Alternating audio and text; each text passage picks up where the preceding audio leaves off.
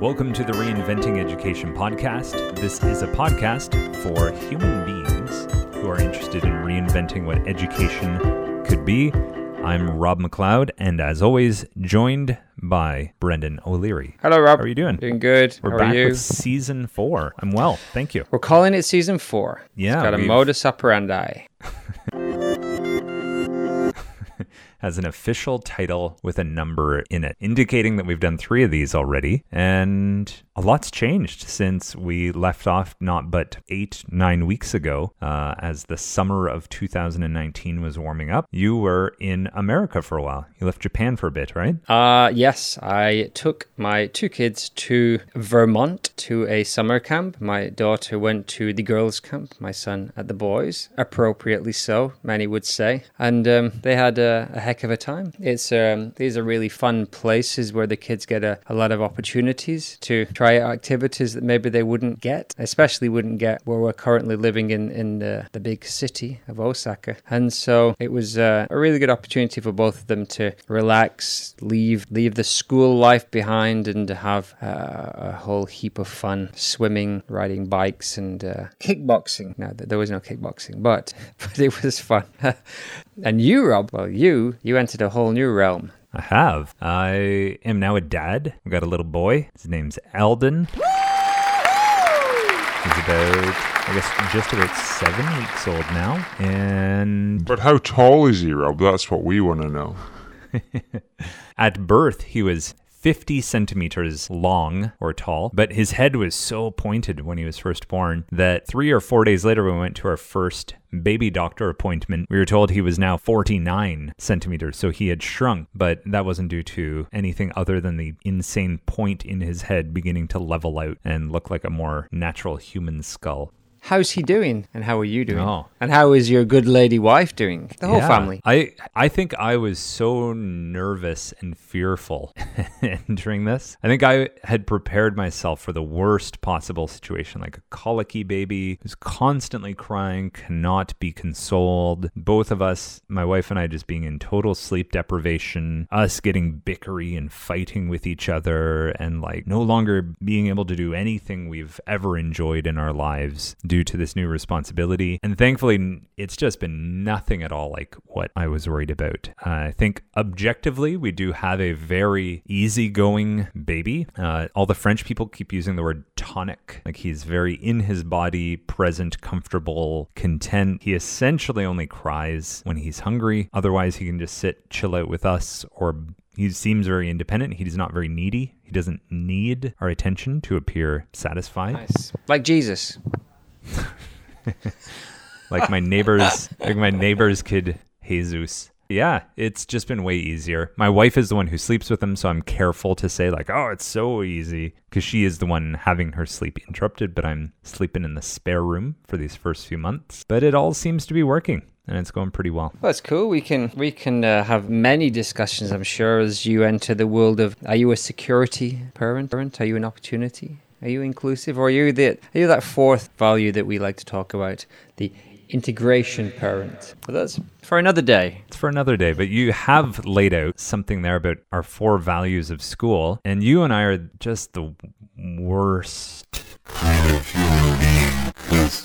we're now like 20 something episodes into this podcast and we've said this entire podcast is essentially so far talking about the four values in school. And for any of you poor souls who have been along with us throughout this journey we keep changing the terminology and the vocabulary we're using. Um, so most of you should just turn this off now in just frustration and disappointment with Brendan and i. But for those of you who have been following and are interested in things like Spiral Dynamics or Frederick Laloux's work on reinventing organizations we've been attempting to find like the core word for four different stages of development. And along our way over the last year and a half or so of doing this podcast, as we've gone from the theoretical towards more of the practical of, of what we're talking about, we've realized some nuances where we've needed to alter some of the language we're using. We're trying to find like the highest umbrella term. And once again, we've updated at least one of our terms here. So, Brendan, let's walk through them. For those of you who are into Spiral Dynamic, um, we would talk about the blue stage of development, Frederick Laloux's work, or integral theory, we would talk about amber stage of development. And we're still using the word security to describe that. And that's what our main conversation will be today. You and I this morning have had a fervent discussion about the next stage, which both Spiral Dynamics and Frederick Laloux would dub the orange stage of development. Um, we've used the words ambition, we've used the words achievement, but we're now using the word opportunity. And let's not spend more than a minute explaining why, but Brendan, why have we switched to using the word opportunity, just for those who have been with us for a while? So I think those initial terms we're focusing on when we look in school, what is the end point of school? Is to help students achieve,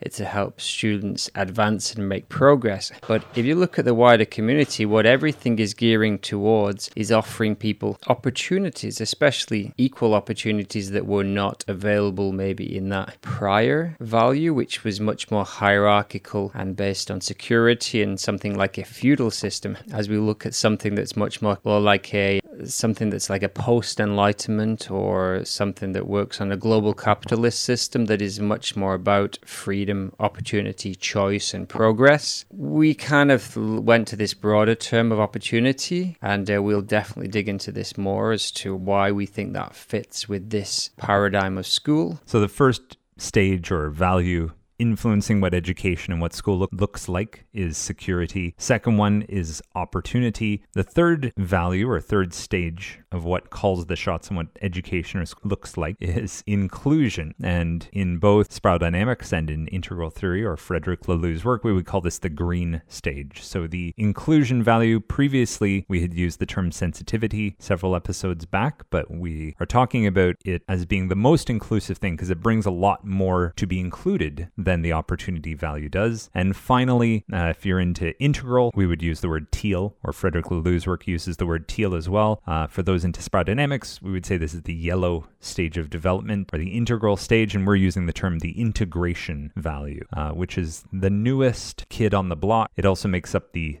smallest percentage of what education looks like these days, but there are some very cool people out there embodying and pioneering this value, and we've had interviews with some of them, and we're kind of coming in contact with more of them as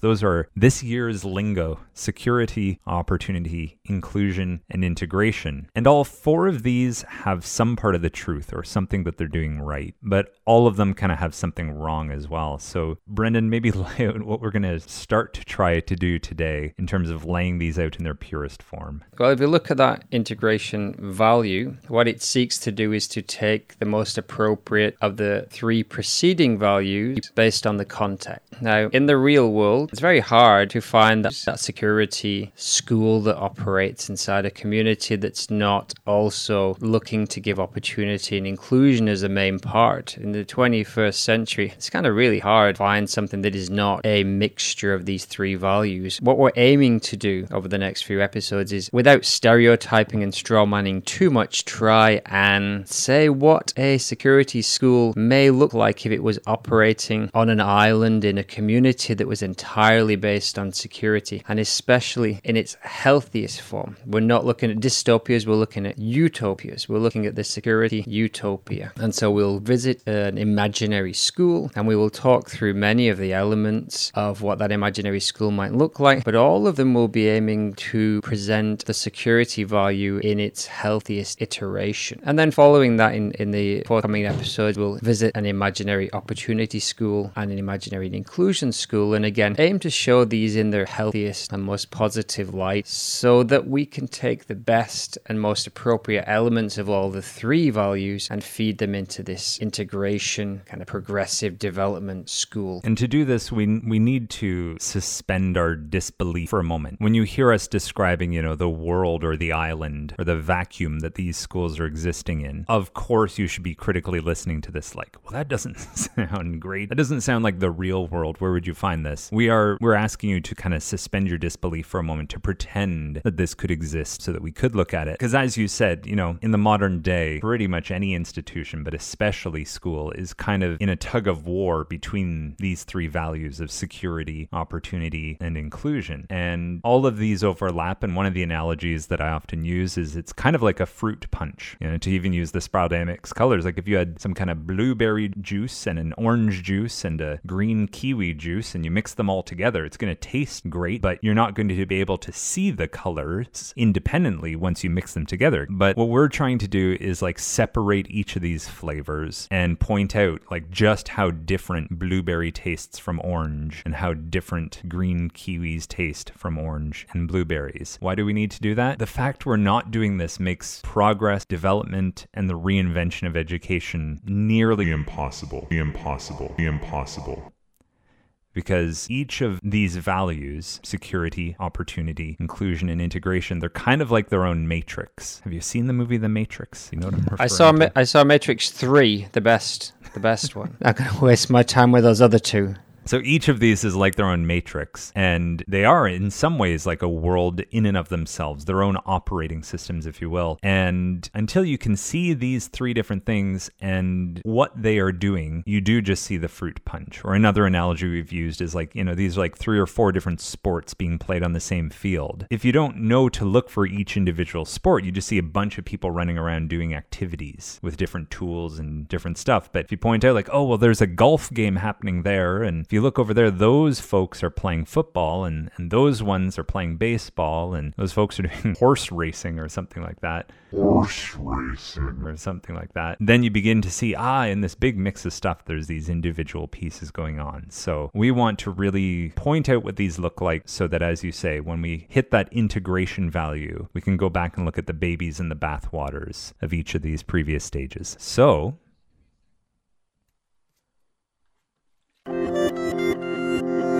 One thing I will add to that before we get into it is that, as we said, this is the healthiest iteration of this school. And so everybody is on board. Everybody in that whole group, parents, the children, everybody who comes into contact with the school is on board with this value. This is in, in alignment with their worldview. And so again, when we go into this, this idea of suspending our disbelief, we have to say we may not be in alignment with that worldview, but this is healthy because it is in alignment with everybody's worldview. That's our kind of definition of health in this context. Yeah, so on the individual level, each person is in alignment with this. The cultural kind of social norms are in alignment with this. The practices, the things people do are in alignment with this value. And the overall larger system is in total alignment with each value we will discuss. Yes. So, why don't we get in our car, in our blue car, and drive down to Security Island and go to see our good friends, the security school? Not the high security school.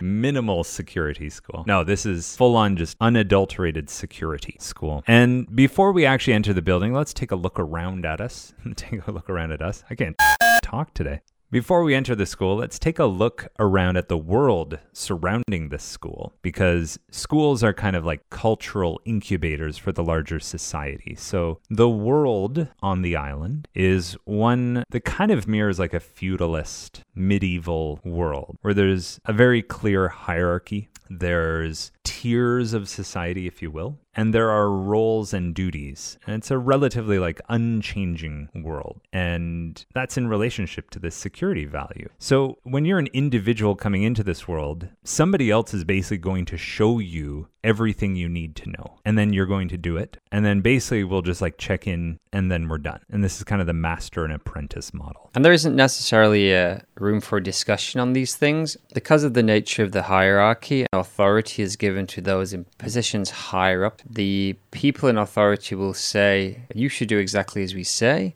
even if you cannot quite see why. But you will do your duty, you'll do what's expected of you because that is the best for you and for us as a group. Because all of us together are working on the maintenance or the security, the certainty of what already exists. We don't want to lose this great, impressive structure, this hierarchy we've created that provides, you know, above all else, like we got to give this credit, it provides stability for everybody who's there. And if you just play your part in in the larger whole, this thing can keep going. So we just need you to carry out these roles and you're not going to know them on your own. You need to rely on tradition, you need to rely on the people who are higher than you and just trust in authority that they are going to have everybody's best interest in mind by keeping this thing secure. It's in your best interest to con to conform to this. If you conform, we give you a role in this society, we give you a place, and you've got a spot in it. And and the larger system, that thing will can continue on as it is, which is good, and and that's that's a right thing. So this really isn't about you. It's about you having the self discipline and the integrity and the common sense to play your role to make sure that this thing can continue. And if you do that, you will have a long, happy, healthy life, and we will too. This is the stability and security that we offer. And because of that, everything is a convention. There is a convention for everything you do, and those in authority will guide you, show you, and expect you to follow those conventions. Yeah, and at its best, like you don't need the authority figure looming over you at every moment to keep you in line. Your job really is to have that self discipline and to be in control of yourself. You don't let your impulses take you away from your duty. You don't let your personal fantasies or in the moment reactions keep you from upholding your duty. You need that self discipline in order for yourself to be secure. Because if you aren't at any point, that the security does need to clamp down on you. The the higher authority needs to clamp down on you to ensure that you will continue to play your part. Because we want that security for you and for everybody. And so in this particular community, we won't see much of that clamping down because by the nature of the people in the community being fully on board with the security value, you won't we won't see much of that course correction. We won't see much of that uh, discipline because um, the discipline won't need to come from the external because it will be an intrinsic and internal discipline. Now obviously it's an imaginary place and it is somewhat based on a feudal society but also existing in kind of a 20th century 21st century setting. So the job market when these kids leave school they are to some degree already on a track track depending on where they come in. And if you don't know where you're going to go, you don't have a lot of options. There's going to be less than half a dozen of options of where you are going to go. The whole world's not your oyster here. There are roles, places in society that are needed, and you will fulfill one of those.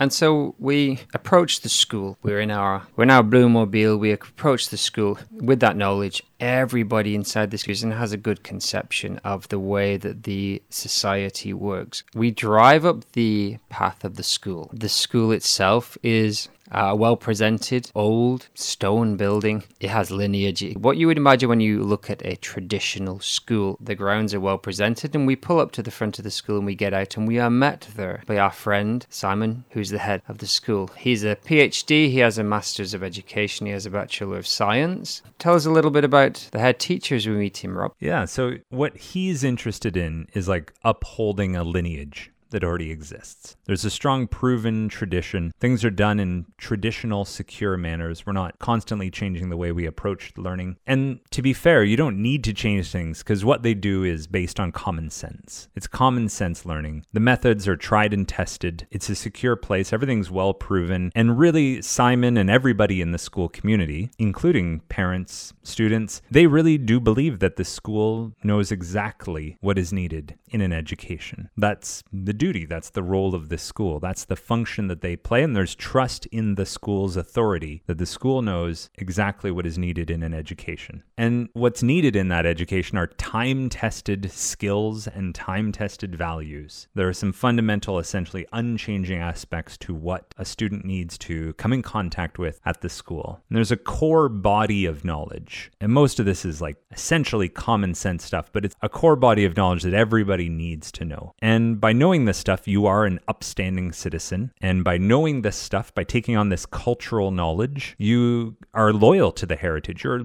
a loyal part of the lineage. You're not lost in time now. You are part of an ongoing lineage. And it's your duty to join that lineage and uphold its its needs now and to continue it on into the future. And by doing this, you know, there'd be a real belief, Simon would say, you know, we are giving these students security in their life and we're helping to get them ready for security in their role. So we get to sit down with Simon, have a tea in his office. Beautiful office. Uh, you can really get the sense just even walking into his office, like, wow, this is a revered man. This, he's well respected and he's really fulfilling his duty. And Brendan and I, as always, were a little bit curious to kind of get inside someone's head. So we, we begin to poke a little bit and we begin to ask about some of his core beliefs. And Brendan, can you enlighten us on on what this man shares as his core beliefs? Yeah, so we start chatting to Simon. He's a he's an affable kind of character, and he says that when a student comes to our school, we're preparing them for a career that they will continue through most of their life as an adult. We want to be able to make it so they can fit right into their workforce with stability and uh, financial security for life. We're shaping and building people who are reliable. They fulfill their duty, they are thoughtful of their place, and they know what is expected of them, and they carry out those duties as expected for the greater good and for the good of themselves. They're proud citizens who uphold the values and traditions that they have seen us as a community weather through thick and thin. They're proud of their heritage and their tradition, and they are here to continue our legacy. When a student leaves us, they are self disciplined. They are loyal to the doctrine and the rules that we have provided for them. We provide this through expectations and standards based on common sense. We teach in a way that is right and proper. And a lot of wisdom there, Simon. We sat down there for an hour, and um, he really gave us, I think, a good sense that he was plugged into that lineage, and people were right to trust him as a figure of authority in that school. Yeah, and he really demonstrates that he is trustworthy by just how secure and how certain he is that this really that the school really is providing the way for an education, for the training for these people to enter the citizenry, for them to enter this very secure workforce, and for them to be the kind of people that uphold that that lineage. So we hang out with him for a little bit. You know, he's well dressed. He's really looking the role. He's really upholding his duty as the as the head of the school, and he takes us around the school. We'll talk about what we see in the halls a little bit, but the first place he wants to take us to is to the staff room so we can get a sense of the community, the culture, some of the staff beliefs, and, and the way that staff react to things. And the sense walking into the staff room, like the staff feels like family. So we sit down and we want to talk with teachers and there's a real sense of like, okay, we, we pause our work to take our break together. It's 15, 20 minutes. We enjoy a tea together. And there's this real sense of belonging real sense of togetherness. When the teacher are talking together in, in the staff room, they're talking about their lives, the day to day. It is a pleasant discussion. It's free of heated discussions on politics and school policy. It's very much about this is our break time and let's hang out. And and I think the reason for that is because there is such a secure sense between each other that things that are happening in the school are so secure, are so certain. We believe in what's going on. That there's not really a need to be critical of things. There's not a need to play politics. We can we can rest knowing how secure the school is and trusting what's happening that when we have a bit of downtime we can just relate to each other as people in that sense of family and togetherness. And there's there is a certain sense that you can see when Simon walks into the room, they know that Simon he's the head teacher, he is in charge, but there is like really like a friendly respect there and a friendly respect back to them. But there there was a clear sense that Simon is the authority figure and you know, hey, the boss is here. And you know, the way they interact, friendly, family, but you know, it's kind of like the grandparent or when grandma's talking or when grandpa's talking or when mom or dad are talking, you know, the, the kids are listening. You could feel that that sense of distinction between where the teachers are at and where the head teacher is at. And as far as like the actual staff organization, you know, there are these layers, there are these hierarchies, but they're pretty clean cut. There's the head teacher, you know, Simon, the principal, the de- you know, that guy, and kind of just below him, but within that rung is like a deputy head or a vice principal. And then there's a clear distinction between those two roles and then the teachers below them. So there's a very clear hierarchy in the school. There's no mistaking the roles or or what the duty of a teacher is versus the duty of the head teacher slash deputy head there. And when we look around the school, Brendan, what do we see in terms of classes and things like that? Yeah, and so um, we hear the bell ring. It's time for us all to stand up, and it's the school day is beginning. So I think this is an ideal time, Rob, for us to end part one of this trip around the security school, and we will return in the next episode and we will look at how the day begins and what the school looks like. In full operation.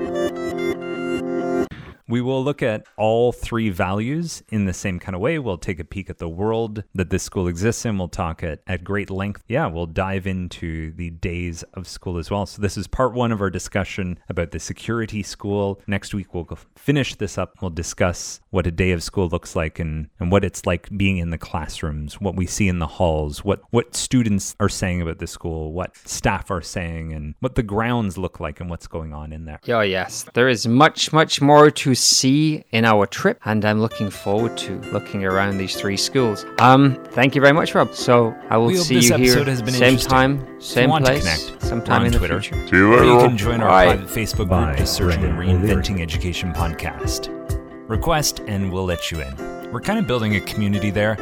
So far, it's kind of been sharing news stories that reinforce our narrative about the four values competing against one another in education. But let's see if we want to organize to do more than that there. Feel free to pass this episode on to others who give a damn about what's going on in education.